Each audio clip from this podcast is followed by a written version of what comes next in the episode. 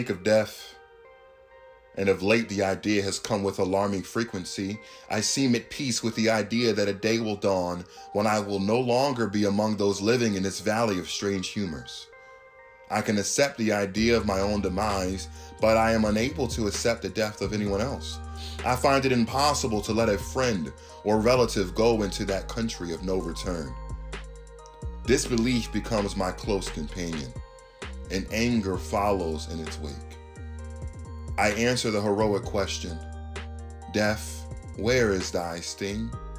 with, It is here, in my heart and mind and memories. Queen Maya Angelou, when I think of death. I'm DJ Jazzy J, and this is episode five of the Mental Wealth Podcast. I want to shout all of you guys out. Thank you so much for listening. Many people are just being put onto the podcast. And I, I just want to thank you all for coming and listening. Let me start by saying I hate Thursdays. Hate Thursdays. Remember remember that. I hate Thursdays. There's a quote about grief. It says the only cure for grief is to grieve. But how do I grieve if I don't even know grief? If I don't even understand it? Let me take you back to the mind of an impressionable 14 year old boy. It's 2007. I'm in high school finishing up my freshman year.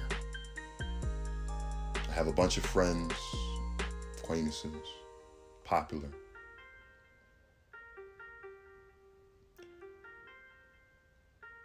I have a very close friend,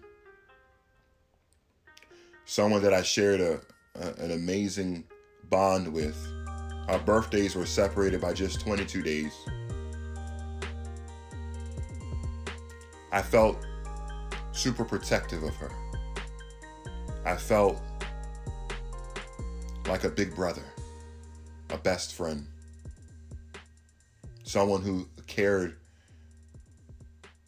about her extremely, a protector.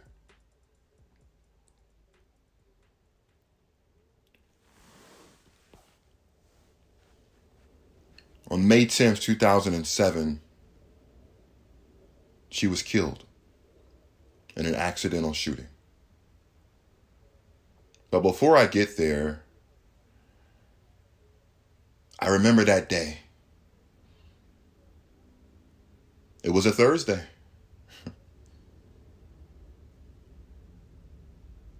and I remember seeing her that day before she left.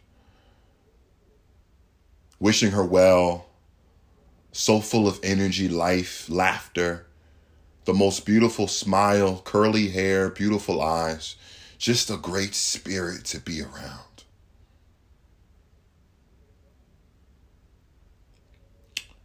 Later that day, she would lose her life. Now, I won't share the full details of our conversation that day, but I'll say that the next day I come into school someone pulls me aside and says, Did you hear? Patricia died. What, what, do you what do you mean? No, she's she's gone. And they're still looking for the person that killed her. I fell to the floor. Crying uncontrollably. I had to go to the nurse's office because people were teasing me that I was crying and they didn't know why I was crying. But she was gone.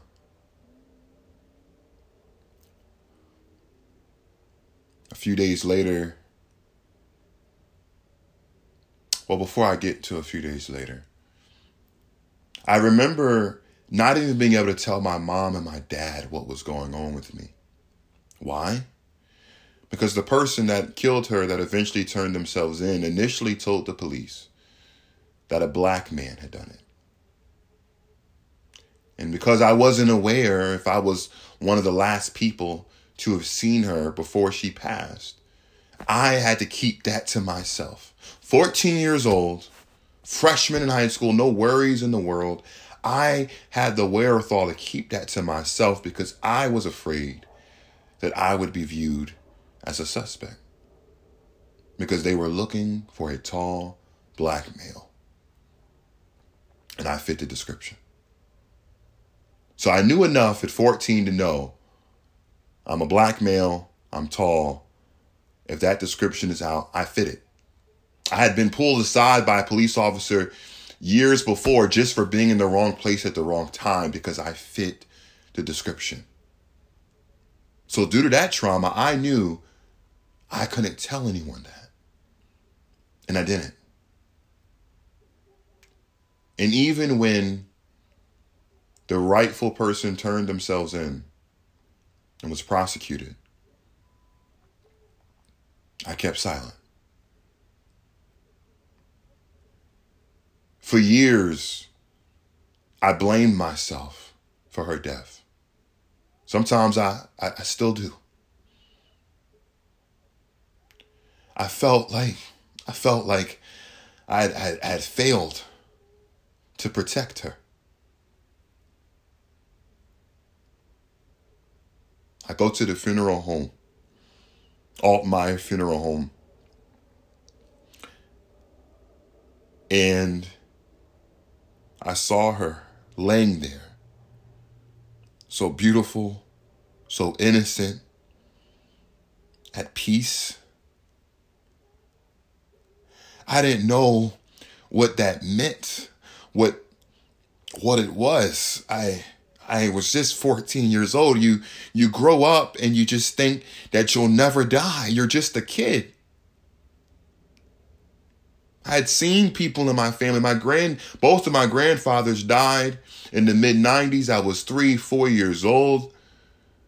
I remember vaguely people in my place of worship had passed away. I had seen plenty of caskets and and and and uh, dead bodies, viewings, but nothing prepared me to see one of my best friends lying there, helpless, lifeless.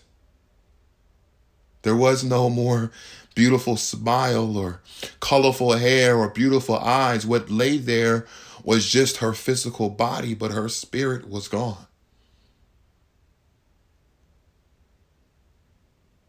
It was a Thursday that she died. I hate Thursdays.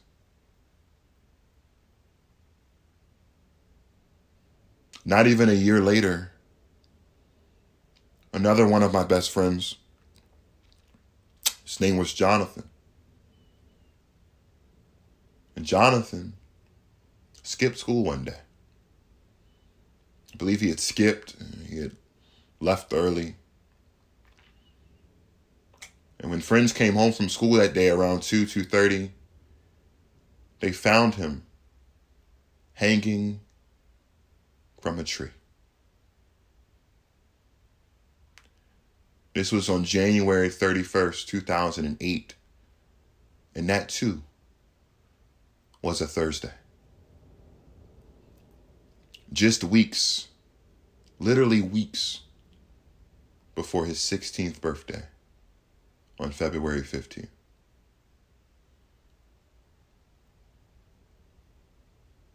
I don't understand it. I still don't understand it one taken, one taken one by their own hands, one by another's hands. I'm 14, I'm 15. What what what is life? Nothing prepares you to be that young and impressionable and ignorant and to see someone you know that's died. To those listening right now who have lost someone, if you've ever seen someone die, witnessed a killing, witnessed a death, or witnessed someone pass away peacefully at home with family and friends, if you've ever seen someone that you've loved lay there, gone, I feel your pain. There is no pain like that. See, it's different when you hear the watch the news, you hear people pass away, you see the the shootings. Yes, those things can touch you. Shootings like Sandy Hook touched me. It made me tear up to see five and six year olds lose their life. But when you know someone, you've loved someone, you've cared about someone, and you're with them up until their last moments, nothing prepares you for that. Grief affects people differently. How do you grieve? You know, they say, here's a quote The irony of grief is that the person you need to talk to about how you feel is the person who's no longer here. If I could just rewind the hands of time and go back and just tell you, don't go there, please. I need you here. I can't lose you. If I could just take your, your pain away, your sickness, your disease away. If I could just tell you, don't go into that mall, don't go into that school, please don't. I need you here.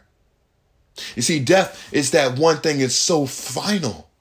No matter what you might believe in that happens to us after we die, it doesn't take away the pain it feel you feel when someone dies. And many people will out there and say to particularly parents of, of people who've lose a child, well, God needed another angel. Huh? Why my child? You you it may think you may think it sounds good, but then it leads to more questions. It doesn't change the fact that I will never see or speak to my loved one again. To mothers out there who've had to deliver stillborn children who have had miscarriages, who have lost children, who have struggled to get pregnant. My heart goes out to you. Because there's no grief like a mother losing their child, even their unborn child. And no one can understand that pain but someone else who's been through that shoes. For some people in the world to tell you, get, get over it, it uh, you can't get over something like that those those feelings even if you go on to have ch- children that thought that feeling of losing a child stays with you. But some will tell you to just get past it to just move on. Well what if i can't move on? 14 years later i still hate thursdays you might hate Thursdays because it ain't Friday. it's like that day in between hump day and Friday. Well, Friday's here. Can we get Friday to be here? I hate Thursdays because I lost two of my best friends on a Thursday. And I can't go back. I can't fix it. No matter how hard I might try, no matter how much I may want to. I can't change it.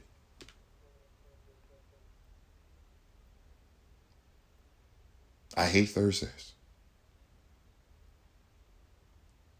This story about my friend that I lost, I kept inside the fact that I had spent time with them before they died. I kept that in for so long 13 years. It was not until last year when I finally spoke to my wife and told her so she could understand what I was going through. I, I, I broke down and told her the truth. And even then, she couldn't really she she wanted to be there but she couldn't relate because she had she had been blessed to have not lost anyone ever no family no friends. She had not known anyone personal that had passed away. But she was there for me. And i love you for that. So at the time she was not even my mother my father my brothers. She was the only one who knew. And then i told someone who I view as my little sister because I wanted her to understand why I felt the way about her that I feel. That she, in some strange way, reminded me of Patricia. Her personality, her hair, the fact that she likes to be outgoing and dance and funny and laugh and have a great time. It reminded me of my friend. And it was weird because Patricia was actually 22 days older than me. But I was the tall, big teddy bear, the big bro. And this little sister of mine, we're we're about nine years. Nine years is a long time. like I think I think about that sometimes. Like nine years, I was 21 drinking alcohol and you were like 12 in elementary school. and your biggest worries was like riding a bike and I was out there drinking and clubbing and doing a bunch of stuff I shouldn't be doing. That's a big age gap. But no matter that gap, I still saw her within my little sister and I felt so indebted that I had to protect you at all cost. Maybe a little overbearing, a little overprotective, too much love. The wife would tell me, hey, you favor her too much over your other family. Maybe so. Because I refused to lose someone else. Because I blamed myself. I blamed me that it was somehow I could have done something different. I should have done, I, I should have, could have, would have,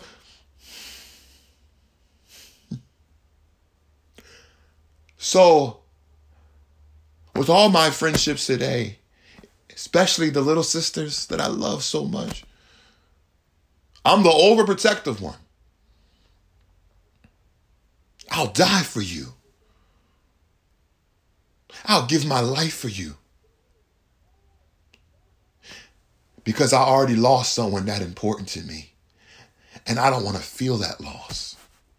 See, it's almost, it's a little selfish for me to say, but I'd rather, I tell people sometimes, I'd rather go before you.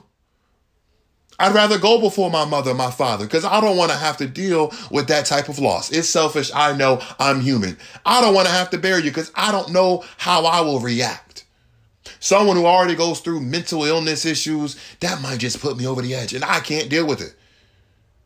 I'd rather you bury me than me bury you. Sometimes I think maybe I wasn't meant to live that long 30, 30, 40. I don't know. But I can't deal with losing people that mean the world to me. I've lost too many. None more impactful than being 14 years old on May 10th, 2007, and being 15 years old on January 31st, 2008.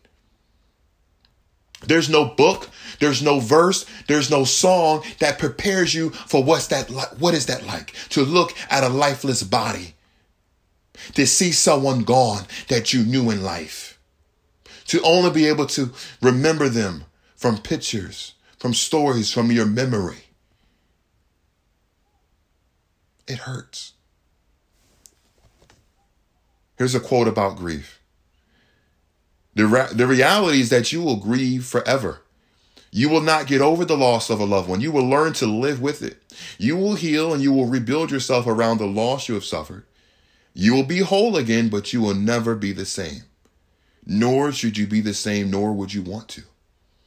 Now, I disagree with one thing. I don't think I'll ever be whole again. I think that a piece of me died on May 10th, 2007. And now I spend each day of my life trying to make up for it, trying to make amends that if I could just, if I could just be the best big brother, if I could just be uh, someone, the best, best friend, the best, best man, if I could just impact and influence somebody's life positively, then I've done something. In my Instagram bio, I literally have, I highlight the highlights because time is bleeding. See, every day, if you know, if you follow me on social media, I, I go into my time bank and I post memories of my life. It reminds me of how far I've come, where I don't want to go back to, but it reminds me of the joyful moments, even in the midst of a depression. It gives me something to look forward to to remind myself of all the moments that I've lived.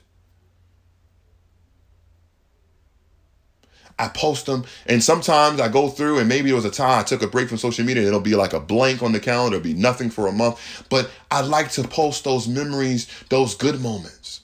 If I'm having difficulties in my marriage, I post some good stuff to remind us of where we were, of what we could be. If I'm having relationship issues with friends, I post good memories to remind myself of what we were. And even if that's all it'll ever be, it's the memory, at least I have that.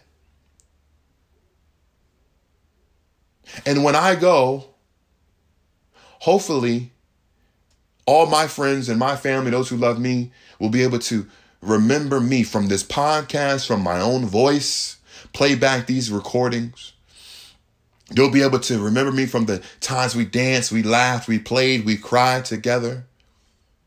Because in really, in the end, that's all we have. See, 14 years ago, I didn't have that. I have about three or four pictures of my friend. That's it. 2007, I didn't even have a phone. Facebook wasn't even really a thing yet. I think I made my Facebook in 2008. But still MySpace. If you listen to this and don't know what MySpace is, I'm just old. I'm sorry. In my Instagram bio, I have create, influence, impact, legacy in that order. That's my goal. Can I impact lives? Can I change lives? Can I save lives? This podcast could be a means to do that.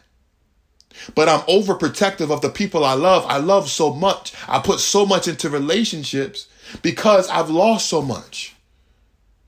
And it still haunts me to this day to just, it's not a day that goes by that I don't think, could I go back and fix something? Could I get me a DeLorean machine? Shout out to Michael J. Fox and Marty. Could I, Marty McFly, and go back and change it? But even as tragic as those losses were in my life, it's made me better. It's, it's, it's changed my outlook forever. And it's why I hurt so much when the people that I love hurt me. Because I would never do them the same.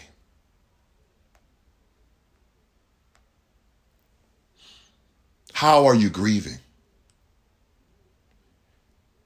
How are you dealing with someone that you lost? My prayer is that you got a chance to tell them how you felt about them before they were gone. So often people die, and we're so quick to write these stories, these long messages about how we felt. But you never told them that when they were alive.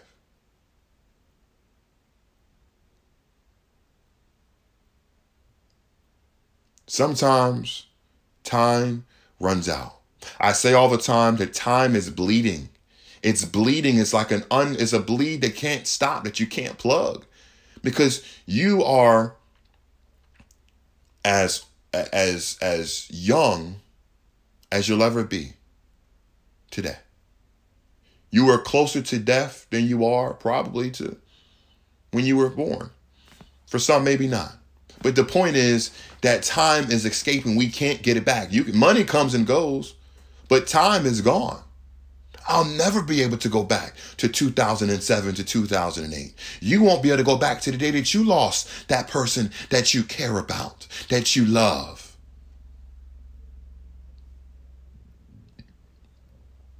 Here's my final quote about grieving. Vicki Harrison, grief is like the ocean. It comes on waves, ebbing and flowing. Sometimes the water is calm, and sometimes it's overwhelming. All we can do is learn to swim. Do you feel that? Do you miss somebody out there? It's okay to miss somebody. Four years ago, five years ago, 10 years ago, 15 years ago. More people, not everyone, can't say everyone, most people have lost somebody. I mentioned a few minutes ago, my wife last year couldn't relate per se because she hadn't lost someone. But a few months ago, that changed. Her father passed away. She's the only biological child of her father. So I can't even imagine what that pain is because my father is still living. And I cannot speak intelligently for her as to her feelings and emotions. She only could do that. But here's what I could say is that she had mentioned to me before that she had never lost someone. So imagine your first loss of someone you loved and care about to be the person that helped give you life. To, to look at them slowly leaving this world to look at them lying lifeless, gone.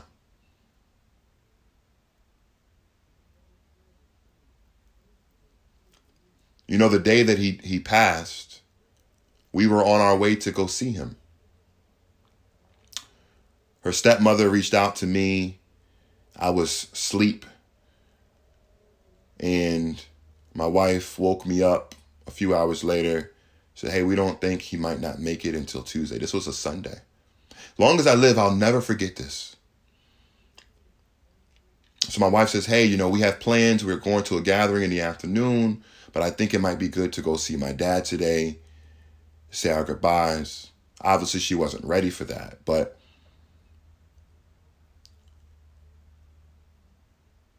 I woke up around 10 o'clock or so and I said, babe, and they lived, her father and her stepmother lived about 45 minutes away. I says, babe, let's go now. She says, you, you sure? You sure? We can we can go later. We don't have to go right now. I says, we can go later. I know you have other plans for us, but can we just go sometime? I says, babe, part of me was like, hey, I want to knock it out early so that if we do have our plans later, we can do that. But the other part of me in my mind just said, go now. Get my wife over there. She needs me with her. Let me get her there now. I threw like literally she was surprised because I just threw on some sweatpants or hoodie, like just I didn't care what I was. I said, We're going. Let's go. We'll get we'll get some breakfast. I said, Hey, even if your your stepmom says, Hey, she's not, you know, she needed to get, you know, plastic bags and hospital gowns for us to go in and, and see him. He was in hospice. I said, hey, we'll worry about that later. Let's just get to that side of the water. Let's get over there. We'll grab breakfast, kill time if we can't come right away. But I want to be over there. I don't want to be coming from behind. I want to be over there. I got in my car. I drove 20 minutes. I was on the way there, halfway there. My phone, as you guys maybe know from my first episode, I might have mentioned, my phone's always on Do Not Disturb. If you ever call me, and you're not in my friend group, you're getting right to voicemail. So my phone, unfortunately, her stepmother called and it went right to voicemail as I was driving. And she called my wife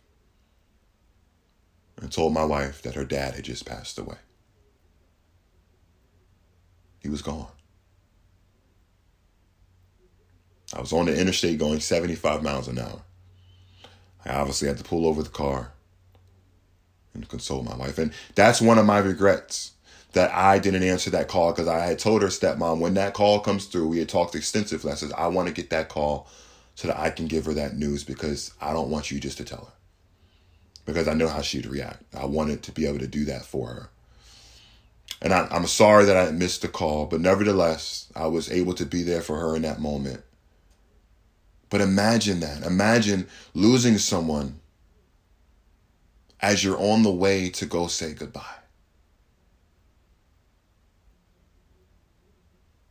I hate Thursdays and I hate Sundays. That's a memory that I will always have. And I, my only regret is that I couldn't get her there sooner. I just wish I could have got her there because I know how much that would have meant to her. And I'm sorry. And again in life, I blame myself a lot. I give myself too much credit for for being wrong. I don't give myself enough grace sometimes. I, I, overanalyze. I beat myself up. And it's changed me into the person that I am today. Everybody is grieving.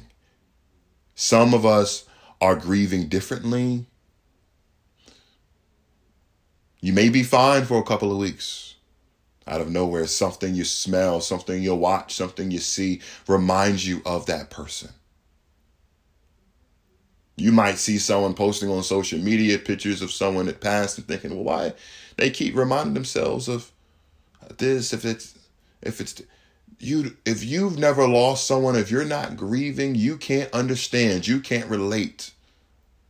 Show love, consideration for how someone may grieve. I know people who grieve by not, they say they won't ever go to a funeral. They can't stand to see someone like that. I respect that too. Me, I need to say my goodbyes.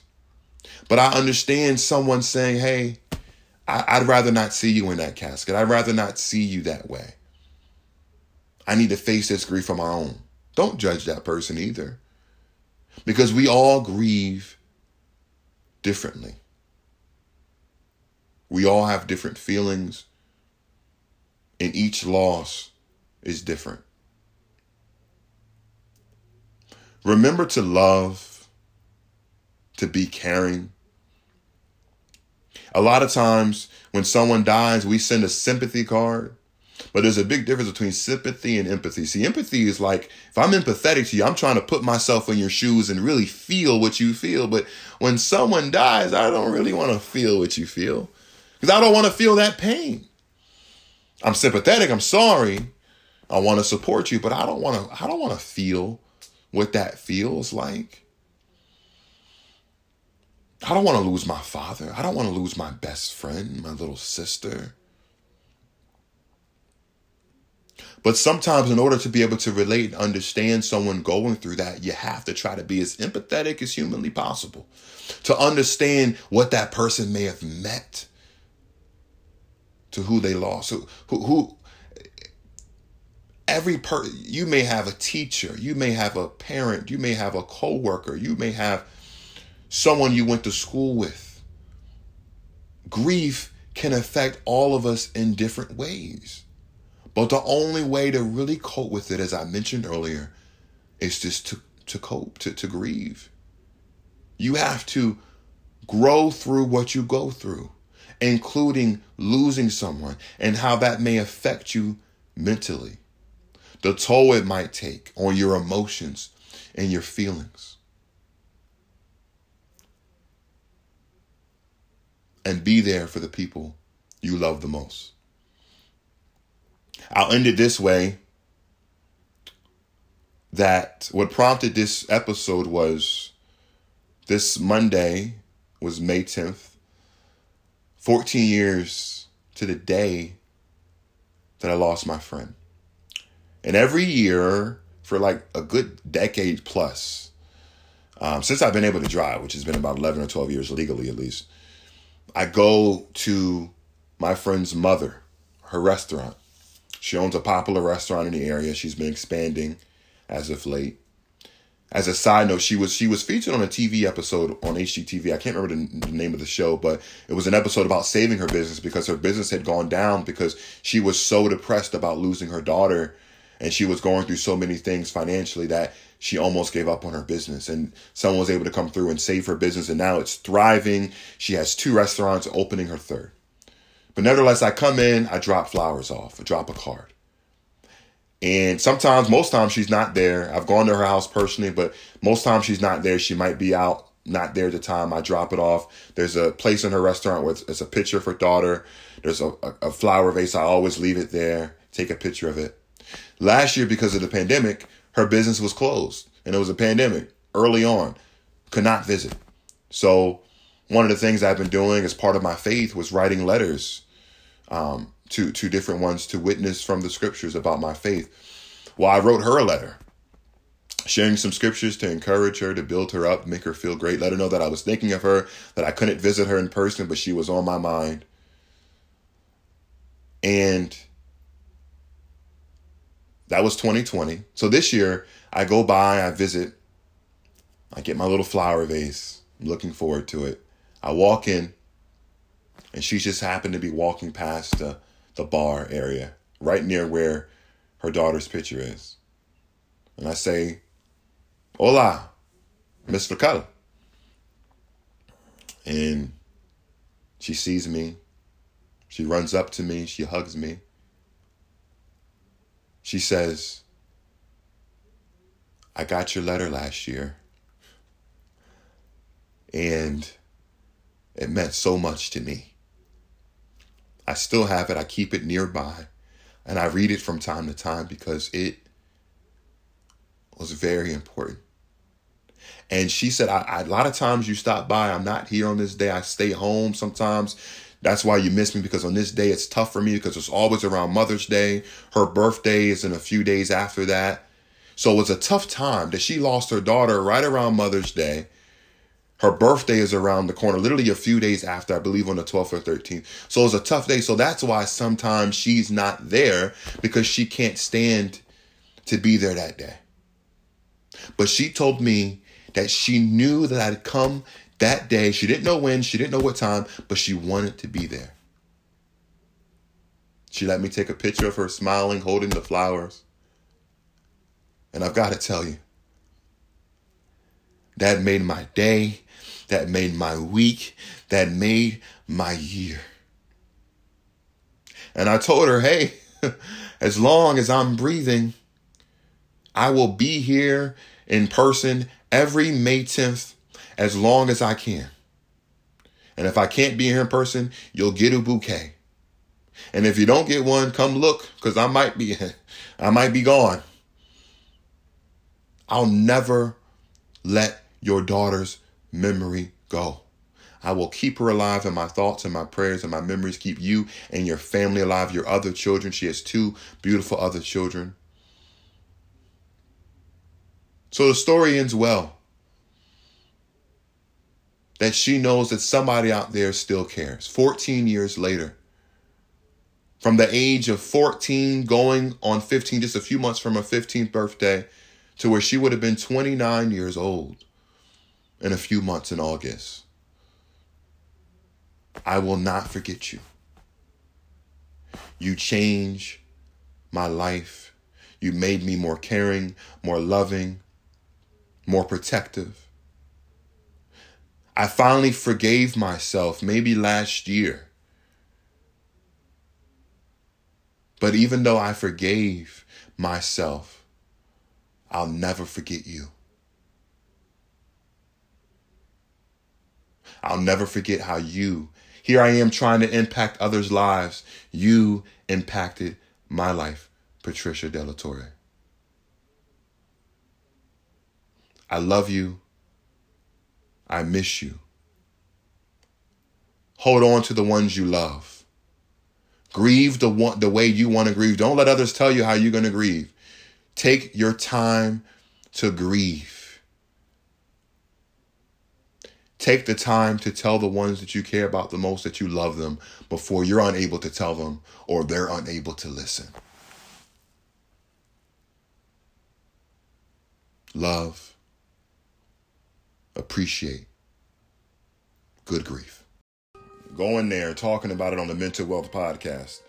Hey, I want to conclude out, and uh, since we this might have been a depressing episode, I don't know. uh, I don't know if some tears were shed. If, if, I sounded emotional, it was just the dust mites in the room. You know how that is, right? Uh, Got to leave you all with some affirmations. I want to start with this one. Uh, this is in harmony with the message I think I spoke about in episode three about character, right? And it kind of goes in harmony with the discussion today, because you know, when you're gone, that's really all you have left. It says people may destroy your image, stain your personality, but they can't take away your good deeds because no matter how they describe you, you will still be admired by those who really know you better. They can say whatever they want to say.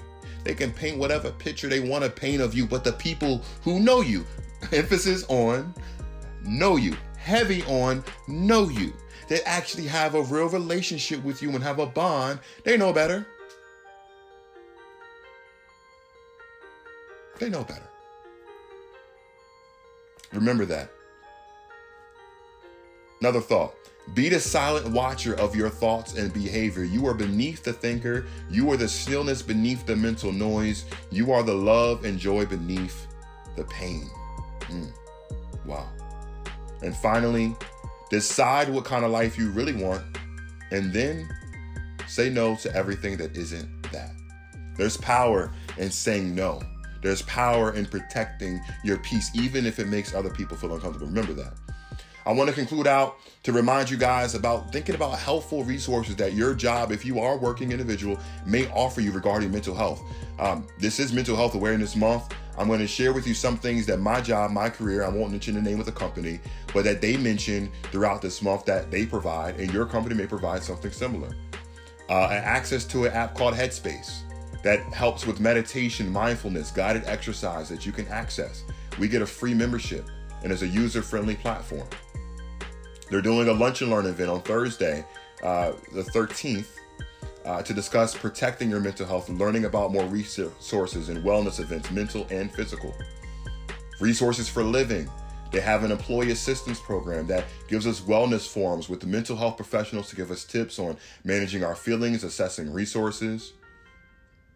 And also, um, myself and members of my household have access to free counseling with a mental health professional the resources for living. I can talk to a counselor via phone, text, chat, video, or even face to face for up to eight sessions per topic per year, including financial stress with a financial coach. And then finally, uh, Teladoc. We have access to mental health through Teladoc. Um, these are behavioral health specialists that are available to speak with us via web, phone, or mobile app. So lots of resources that I didn't even know. I mentioned this on my very first episode. I didn't know until a few months ago that my company offered these. And I will be the first to say that I'm actively in therapy, seeing somebody to talk about how I feel. And it's been helpful.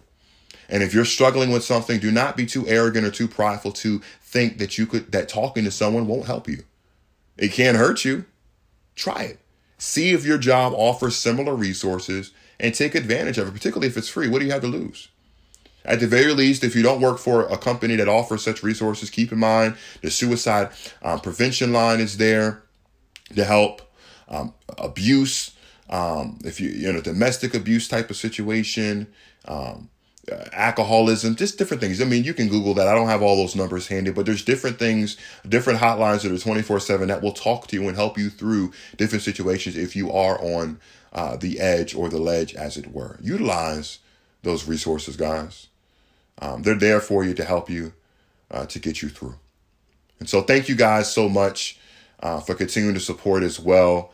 Um, I, I, mentioned in my little non episode that it's been refreshing seeing many people who maybe have been silenced before about their mental health kind of just take um, be free. Whether it's, I don't give myself the full credit for that. Some have reached out and told me they appreciate what I'm doing, but many have on their own are seeing more conversations being held and had about mental health awareness. And it's okay to not to be okay. Continue to have that conversation. Hashtag it. Preach it from the tallest building in the world. I see some making Instagrams about mental health and and posting a lot and following self-help pages. These I love to see it because I want to see more people have that conversation. My goal is just to be one of many who are having that conversation. And my platform will be used for those who want to have that conversation with me and want to listen to me facilitate that conversation. But I don't want to be the only one. I want to continue to look for many others so that I can continue to be taught and educated and learn more about the community. We all win when we come together and show love. So I look forward to continue to see that and support. Reach out to me at the mental underscore wealth podcast on Instagram. Slide in our DMs, give us suggestions, tips, feedback. If you want to join an episode or have something that you'd like to share, a story, um, a message, anything, reach out. I, I'm definitely looking for collaborations. I'm actively working on a couple of special things in the coming weeks and months anyway. Um, their feedback has been amazing, and I just want to thank you guys so much. Remember to love to care, and to be genuine from the heart. I'm DJ Jazzy J, and this is the Mental Wealth Podcast.